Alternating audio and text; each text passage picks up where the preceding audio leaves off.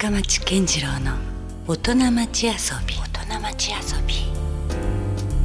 さあ、えーまあ、先週に引き続きまして今夜もですね遊びに来ていただいたのはジュークレコードそしてジュークジョイントのオーナー松本幸さんです。今夜もよろしくお願いします、はい、よろしくお願いします。まあ先週もねたっぷりと40年の歴史みたいな話をねえ。いろいろお伺いしていきましたけども福岡の中ではもうこのジュークレコードがあったかなかったかで状況がもうかなり変わっただろうというぐらいのやっぱ影響力をですね及ぼしていましてで実際その松本さんはあれですよね音楽制作とかもちょっと携わった時期もありましたよね。えそうですね。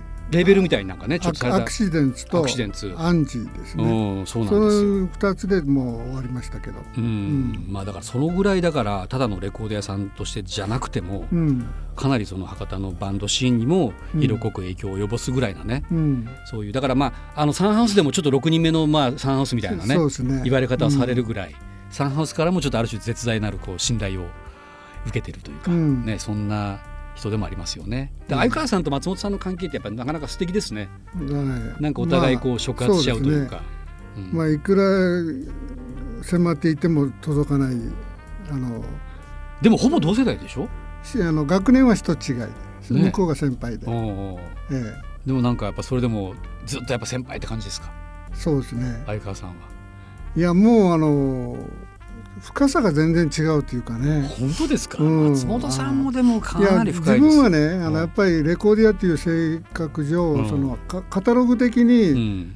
いろんなものをしとかなきゃいけんっていうので、うん。ついついこう深さがうん。おろそかになる時があるけど、うん。相川さんのはもう逆に好きなことがもうままずあって、うん。そこからその同じ深さでど好きなのが増えていくからうん。いろいろしてあのひ幅広くてうん。も全部深いのよ、なるほどね。そこがもうまマリエうんまあ まあね、もちろんそうは言う言いながら、まあ、ちょっとご幻想もあるんでしょうけどもあとはなんか僕は松本さんねあの、ねなんか音楽的にも常にいろいろ実はこっそりハマってるものがあるじゃないですか例え。ばガールズバンドが好きだったりとか、うんコーラスグループか、うんそういうのが好きだったりとか、あのちょっと和物でもなんか美空ひばりさんとか。そうですね。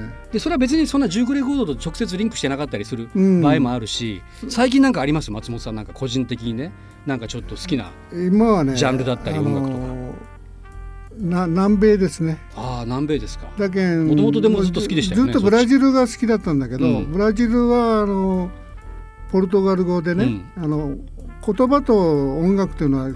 結構リズム感ではい密接なあの関係があるんだけど、うん。そのブラジルのポルトガル語には慣れてたけど、うん。結局キューバから出たあの、うん。スペイン語系のねね。はい。メキシコだの、はい。まあまあスペイン語ですね。プエルトリコだのはい、まあ、サルサとかね、はい。まあ、単語にしてもそうでしょうけど、その辺がすごい今興味あって、ん。まあでもそのホークルレロとかいうとかじゃなくてやっぱりこうリズムがあるね、うん。ラテンのリズム感リズムあるな音楽が好きですね。うん。相変わらずその辺はもう個人的うん。にそれと今日かけたいんだけど、あの割とこうヨーロッパのね、うん。あのなんていうかなあの東欧っていうかね東ヨーロッパ圏内とか、はい。それケルト的なやつとか、うんあのその辺がね悲しいかな情報がないもんやから、うん。もうほんと手探りで、うん。自分でもよくわかんないまま、うん。まあ、お耳を頼りにいろいろ聞いてて、うん。であの「ビギナーズガイド」っていううん。シリーズのはい。3枚組の CD がやたらあるんだけど、うん。それをあの集めてはね、うん、でそれでオミニバスでこう気になる人をうん。アルバム単位,、あの単位でこう聞いていこうかなっていう。うん。だからなんかあのそういう気持ちが、まあ、レコードや続ける原動力かないやまさにだから本当に初期衝動的なね話ですよ、うん。今の話ってね。だけあん。まり売ってるものばっかりをこう、もちろんもそれはもちろん聞いてたから うん。置いてるんですけど、うん。そればっかりしとったらこう自分の中のこうなんか枯渇するっていうかうね、ん。あのワクワクときめくような感覚っていうかね。ときめくっていうのがやっぱりすごい、うん。あの大事にしたいことこですね。ああそこもキープオンですね。じゃあ松本さんね、うん。常にね。いやいやなんでそんな話をお伺いしたかというとちょっと今週はね、あのどちらかというと松本さんのよりちょっと遊びサイドええ。みたいな話をね、うん。ちょっとあのお伺いしたいなというところがありまして、うん。音楽以外とかね。まあ映画でしょうね。ああ映画ね。映画は映画は好きで。でちちょっとね、うん。あのやっぱりこの10年ぐらいはほとんどもうあの映画館に行けてないし、うん。あのし新しいやつっていうのは見れてなくて、ん。あれなんだけどうちに買いだめしたね、うん。名作とは言えないにしても、うん。B 級作品にしても、うん。すごいあってね。やっぱそこもコレクションがあるんですか？もうコレクションっていうかもう倉庫状態であるんで。あら出た。またいっぱいあるんやろうなきっと。それを少しずつあうの出してきてはね見てるんですけど、うん。まあ、そういう感じです。どの辺の映画ですか？例えばえーっとねあのまあクリント・イーストウッドとポール・ニューマンはは出たあの監督で特にクリント・イーストウッドが監督したけん見ろじゃなくて、うん。初期のあのまだ B 級作戦作品でやったところのいうん。アウトローとかね、ダーティーハリーよりまだ前の話ですか？前もあるし、うまあ、大体その辺りのやつ。でポール・ニューマンもあのハスラーハスラーがやっぱりハスラーと暴力脱獄がもうはい。ちょっと抜き出てるけど、うんうん。あの左利きの拳銃みたいなね。あーそれ見たことない。ミリー・ザ・キットの話なんだけど最近見てよかったりとかしますね。うんもうもうねいっぱいありますよね、うん。絡んでるやつ、うん。その明日に向かって腕とかもね。そうですね、うん。そうだし。うん。でそういうのをねうん。自分なりに、それとあとはあの、うん。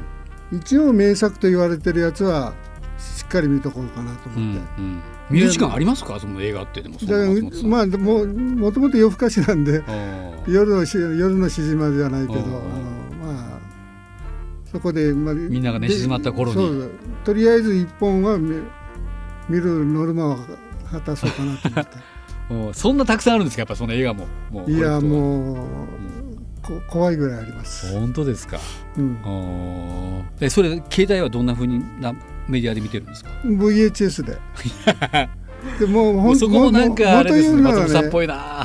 ベータのソフトっていうのも持ってる。のマジですか、うん。ベータは今はもうベータの木あのデッキももうちゃんと持ってるし。マジですか？で昔はあのそのワウワウだとかでやたら撮ってたのはうん。8ミリビデオで場所取らんようにと思って撮ったけど、はいそれはもうやっぱりなかなかあ見見ないで。ーうんあるけど、とうん。とにかくいつか見よういつか見ようって思ったのがやっぱりい逆にいけなくて。いやでもそこもやっぱアナログなんですね松本さんらしいというか。そうですね。まあでもそれも含めてですけどあの先週のあの英語塾とかとちょっとつながってきますよね。うん。やっぱりあの生きた英語はね、うん。と特に古い映画はね、うん。あの発音がはっきりしてるからね、うんあの分かりやすくても最近のヒップホップ、うん。ヒップホップ系っていうか、うんまあかなりスラングがね。もうめちゃくちゃもうんう10分の1ぐらいしか分からない、まあある種生きた言葉ではあるんだろうけど、うん。なかなかね確かに。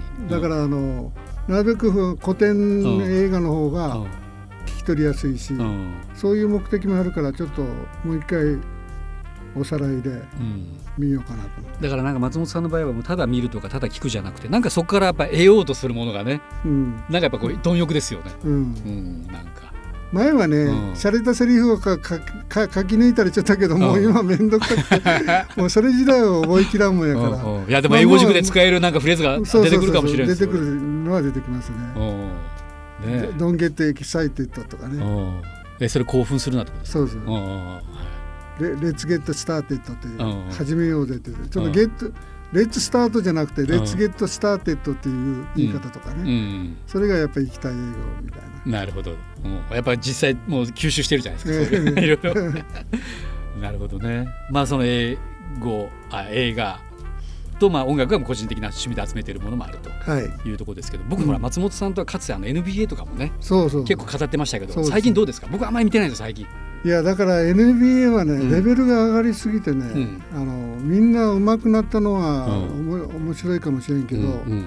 やっぱりジョーダンの時代ねシカゴブルース時代のあの勝負のためのテクニックみたいな、うん。勝つためのテクニックじゃなくて今はもう見せるためのテクニックになってるから、まあ確かにエンターテインメントよりエンターテインメント化したところあるん。ですけどね。なんか今一つこう、うん。面白くないっていうかね、うんまあね、僕もそのファイナルで例えばレブロン・ジェームスだ、うん。ケビン・デュラントとかちょっと一応気になる存在はいくつかいるのはいるんですけど、うん。あんまり僕もジョーダンの時代ほどは熱心にはうん。ちょっと見て見れてないなと思いますね。うん。あの頃90年代がやっぱりよく見てたけど。いやしかもそれもなんかやっぱ松本さんの番組やってたらもう面白かったのがやっぱデータブックとかもね松本さん持ってましたもんね。さすが松本さんやな俺そこまではやっぱいややらないんですよ。今。インターネットがねであのあれしてその、あのそのあのプレイヤーのあの、はい。スタッツっていうね、うんうん。あの過去の成績とか全部うん。見れるけど当時なかったからね、うん。そういう本をアメリカにレコード買い付け行った時に、うん。まあ、本屋に行ってこんな電話帳みたいなのを買ってきて、うん。ん。であのチャールズ・バークリーとかね、ん。あのスコッティ・ピップンとかこめくりながらね ニヤニヤしちゃった。いやだけどねなんかそのなんで松本さんそこまで詳しいんやろうなと思ったらやっぱりもう実際その原書とかうん。もうそういうところからもう音楽もそうですけどね、うん。やっぱりあのまだ今みたいにネットが普及してる時代じゃなかったから、うん。なんで本当そういう情報源なんやろうとか思ったらやっぱもうそうでしたもんね。まあそうですかね。ねうん、なんですかね松本さんのやっぱこう探求心といいうかえいえ。もう一貫してるしすごいですねやっぱね。いえいえ。うんいやなかなかやっぱこうそういうね人が今なんかだんだんだんだんこのどこまで今便利は便利じゃないですか今時代としては、もう本当簡単にちょっと興味が出たら触れることはできるんですよね。だけどそのけうん。そうつすぐあの次のところに消えてしまうのがいけない、ね。そう、うん、そこでやっぱそこでこうそこでは入り込んでもうちょっとこう、うん。あのは粘るっていうか、ん。あの入り込むとうん。身についたりしてまたこう違うこうとこにこう行けたりするかもしれんけど、今簡単にうん「ああいや分かったはい次行こう」みたいな感じになるから、うん。なんかこう例えばウィキペディアとかあって、うんそれ見れば分かるさっていうか安心感があ,、ありすぎて、うん。うん。なんか自分のものにあんまりならならんのじゃないかなと思う,、うん。思うのがねうん。ありますよね。だからそのなんかそこに到達するまでのなんかこう苦労だったりとか、うん。その時間だったりとかっていうのがちょっと比例しますもんね。そうですね。それをなんか手にしそうた時にね。そううん。だからそれがなんかあの確かに今は便利な一方でもうそこまでやらんでもみたいな風潮がね、うんどうしてもあるからでもなんかちょっともったいないなっていう気もしますよね。そうん。だからそういうのが本当はだからジュークレコードとかに行くと何かこうただあ今の音楽が消えるとかじゃなくてなんかこう、あなんでこの棚の横にこれがあるんだろうとか、であれこれ全然もう見たことがない今見たことがないようなものでよだったりとかね、よく言うんだけどあの、うん。あのまああの、レコード屋行くとで出会いがあるっていうのかな、うん。あのジャケットがでもう一つはねジャケットが自分を呼んでるっていうあ言い方よくするんだけど、あ、うんうん。なんか向こうが来てくれたああなあなたねこれ多分これが好きだよって言うみたいなのがあるでしょ、うん。うん。なんかこう気になってしょうがない。いやあります。でだけどそういう衝動もい、まあそれ失敗もあるんだけど、うんうんうんうん。買ってみてあ外れやったっていうのはあるかもしれんけど、あね。るけど。なんか全部安全なとこ行くよりか、うん。たまにそういうのにぶつかって、うん。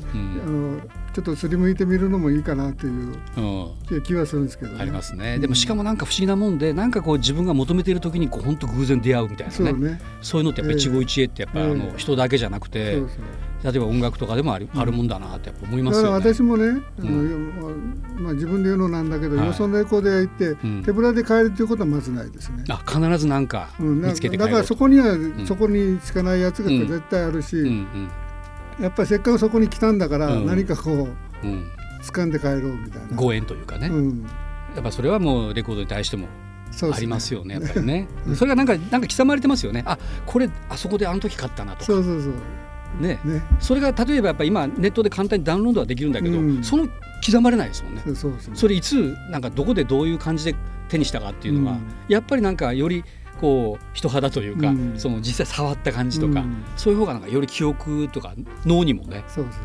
刻まれるからそういう意味ではなんか松本さんのなんかこうその生き様というかこうポリシーとか哲学っていうかなフィロソフィーとかなんかあるんですか？こうすればもっと楽しめるよとか。いややっぱり、現場だから本とかでも、うん。その新刊本を置いてるところももちろん大うん。大事だけど、うん。古本屋とか行くとね、うん。逆にすごい幅広くん。深いところにこう、うん。あこういうのがあるんだとかね、うん。あのそういう喜びがあるでしょ。うん、ありますね。でししかもなんかこう、うん。あのそのネットでこう画像を見るんじゃなくて実際ものを見ると、うん。なんかこう訴えかけてくるものがあるんだようんね、うん。そういうのを大事にしたいそういう感じだと思どうですか松本さんこれからのなんか思いというかね？う。いやもおうそんなあのもう体力もないしいやいやいやキープオンでしょ。なんかねあのまあ妄想っていうかねうんこうああしたいこうしたいっていうのはいくらでもあってうんでやっぱりあの音楽で言うなら、もうちょっと今日かけるような例えば音楽のみたいなね、知らないのが本当にいっぱいあるわけで。まだまだやっぱり要はいっぱいあるってことですよね。でうん。映画見ててもね、うん。あの映画のシーンで、まあ、あうん。の必ず人が集まってうん。楽しいことをするっていう時には、うん。音楽があるっていうかね、うん。で音楽聴いてる間はやっぱり人は平和だっていうかね、うん。あの、ん。そのいろんなこと忘れて、うん。あの楽しい時間が持てるっていうのがあって、うん。で映画でもそういうのを確認できるし、うん。実際こうひ民族というか人が集まっているところに、ん。その人たちに合った音楽があるってういうかね、ん。だけんその、まあ、自分たちはその欧米の作られたあの商業ベースに乗った音楽ばっかりをこう聴いてきたけど、うん。そうじゃないこうと土地に根ざした音楽っていうのがあるっていうことがうん。面白いですね。いやもうしかもそれも歴史もあるしうん。歴史歴史がやっぱり一番ね、うん。大事っていうか。うん、いや僕も最近なんかそれを常々思うというかなんかその音楽にももちろんその歌の中にメッセージがあったりもするんだけども、ええ。その音楽という存在そのものが実はもうメッセージ、ね。今松本さんおっしゃったけど、うん。音楽を聴けるということはうん。幸せだし、うん。なんか平和な実感ももちろんあるし、うん。だからそれがなんでそうなんだろうと思った時になんか僕もずっと遡るのが好きだから、うん。なんかじゃあそもそもエンターテインメントのルーツって何かなと思った時にですね、やっぱり日本だったら、うん。もう本当日本神話まで遡るしうん。その海外でもね、うん。まあ、ミューズとかいろいろその神様がいるじゃないですか、うん。そういうところってやっぱ結局音楽の神様だったりとかもいるし、だから人というものが誕生した時からうん。すでにそういう音楽にしろ、うん。そういう祭りにしろそういうエンターテインメントっていうのだから食べることがまず第一かもしれないけど、うんうん。でやっぱり昔からねうん。その楽器も発明されてるし、うん。そのギリシャとかローマ時代からもちゃんと音楽っていうのはあっただろうしね、うん。そういう録音録音っていうのはもちろんないんだけど、うん。あのそういうなんかあの歴史だったらもう物を書けばね、うん。文書としてあの文字として残るけど音楽っていうのはもう、そのその場の、まあ、空気みたいなものがね、はいはい。残残ある種らないけど。こう伝承されてきた。こ残らないけど口立てだったりとかね、うん。なんかそういう。でもやっぱりそういう伝統っていうのはうん。残るっていうのはね、うん。ありますよね。うん。いや本当ですね。なんかそういうこと考えたらやっぱりなんか僕らがそのなんか理屈じゃなくて音楽に取られてるっていうのはう、ん、もうなんかその DNA も含めてなんかなって思いますよね、ですね。なんか説明できないですもんね。そこのなんでそれが好きなんだろうと思った時にねなんか本当それはきっともう僕らの先祖だったり代々もうそういうことが刻み込まれているというかね、うん。うん。そんな感じはしますね。だから松本さんもそういうあれじゃないですか前世っていうか。いやいや。なんかそこまでは考えたことないけど、うん。まあ要するにあの、うん。さっき言ったその人がいてそれぞれのこう歴史があるなら、うん。おその人たちが持つ音楽にも歴史の重みっていうかね、うん。あのこうふ付随したものがあるっていう気はしますよね。うん、だからなんか松本さんにしかできないこう役割みたいなものがいね。やいや、まあ、そこまでは絶対そうですよ。そこまではねあれだけど、まあいやだってほららそのサンハウスはサンハウスとかも相川さんたちはね、うん。ミュージシャンとしてそれをうん。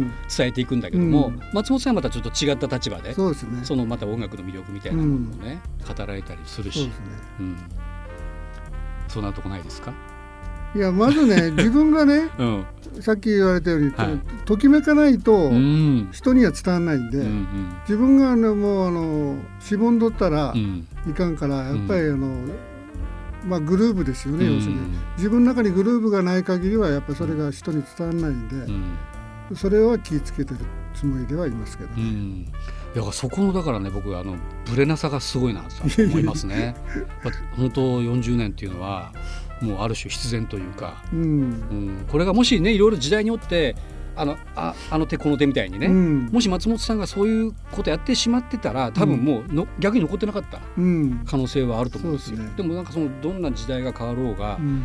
でも俺はこの本質っていうかこれでいくんだっていうのがねやっぱりこういつの時代でもまあ厳しい時もあったかもしれないけれども、ちゃんとそれをねこうあの愛する人がちゃんと現れてくれるというかね。世代が変わっても。そうそうそうそう、うん。周りにねやっぱりそういう人たちがうん。常にこう集まってくれたりするからね、いや40周年のパーティーに僕もお邪魔させていただいた時にね、はいあのなんかほら往年の人たちだけじゃないんですよ、うん。ものすごいなんか若い人たちがね、そうね。たくさんいるのがもうすごい微笑ましくて、うん。あなんかこれもいいなってうん。思いましたよなんか、あうん、めちゃくちゃ若い子いましたよね。もう18の子もいたしその、まあ、僕らみたいなおっさんもももちろんいるんだけど。そのあうん。の、ま、前あのレコヤに来てくれた連中の子供さんたち世代がね、うん。まあ、こその子供世代はよく分かってないかもしれんけど、うん。親についていてそういう雰囲気のところにおって、うん。まあ、楽しそうにしてくれてるから、ん。まあいいのかなと思って、うん。まあ、そういうつながりがね、うん。嬉しいですよね。うん。だからそういう世代間のジョイントみたいなものがねなんかもうすでに始まってるっていうかうん。行われてるから、なんかあーかつてあの時代は良かったぞとかそういうなんか懐かしむだけの話じゃなくてね、うん。すごいリアルタイム感をね。えそうそうです。すごく感じましたね。うん。だからなんかそう考えたら本当にだからもう全然45周年とかもめちゃくちゃもう現実的になんか あれじゃないですか？もうこれから。本当さっきの話じゃないですけど、ううん。んまああのもうちょっとね、うん。あのジョジュークジョイントはいろんな人が絡んうん。からあの参加してくれて、うんでまあだから要するに好きなようにしてちょうだいっていう感じですよ。だからあのもう勝手にやってくれと。もうこうそう場所あるからうん。好きにしたらいいじゃんっていう感じ。だからそれがなんか変に、まあ、私がおるからこううん。遠慮しするとかじゃなくて、うん。もうあの見て見ぬふりするから 好きにしてうん。自分でやっぱり自己責任じゃないけどね、うん。ある程度こうもう大人がやることだから、うん。責任持ってやるわけで、うん。だけどそれだったらあの、うん。いいじゃないとか言って言うんですけど、うん。まだそこがちょっともう少しあの説明が不足かな。いやでも僕が言うのもねおこがましいんですけど松本さんの魅力って多分そこですよ。だからなんかねこう大御所感がよあの良くも悪くもないんですよ。いやすごいんですよ。もちろん僕はもうそんな知ってますけどでもそれをなんかね変にこう重く捉えられたら若い人たちは本当は来にくくなったりするじゃないですか、ええでもやっぱあんだけ若い人たちが割と気兼ねなく参加してるっていうのはなんか、ま松本さんが常にこう横で旗からねニコニコ微笑ましくうん。そういうのをある種傍観する時もあるし、うん。で自分が突っ込んでいく時もあるしみたいなね、その辺のなんかねバランスっていうのは松本さんすごく長けてらっしゃるなっていうのええは、そうん。ええ。改めてうん感じましたね。うん、だから本当あの、まあ、確かにこう今松本さんがおっしゃるように松本さんがいようがいまいがそうですね。そこが状況がどんどん動いてういくみたいな。ん、それが理想なのかな。理想ねね、えうん。ね、でもなんかもうそうなってきてますね。えあそうですか。すでにね、ううん。んそういう気はすごくしてますから、まあおかげさん。でね3日間それぞれね、微妙にちょっとこう色合いが違う感じやったけど、うん。トータルでするなら今深めさんが言ったように、はい。なんかすごい世代の広がりもあるし、うんまあ、いろんな音楽好きの人のね、うん。あの集まりやったなっていう気はしますけどね。うん。うん。やっぱりこう博多あ音楽の街だというのをねすごく体感するにはやっぱりジュークレコードとジュークジョイントにまずは行ってほしいなっていうそういう気はしますね。はい。うん。ということで松本さんまたぜひ、ええあのさっきの話じゃないですけどあのやりたいと思ってますんで、そうですね。その時はまたお声掛けさせてください。はい、はい、ということで今夜もありがとうございました。はい、どうもありがとうございました。松本幸さんでした。はい。Love FM Podcast. ラブ f m のホームページではポッドキャストを配信中スマートフォンやオーディオプレイヤーを使えばいつでもどこでもラブ f m が楽しめますラブ FM.co.jp にアクセスしてくださいね Love FM Podcast.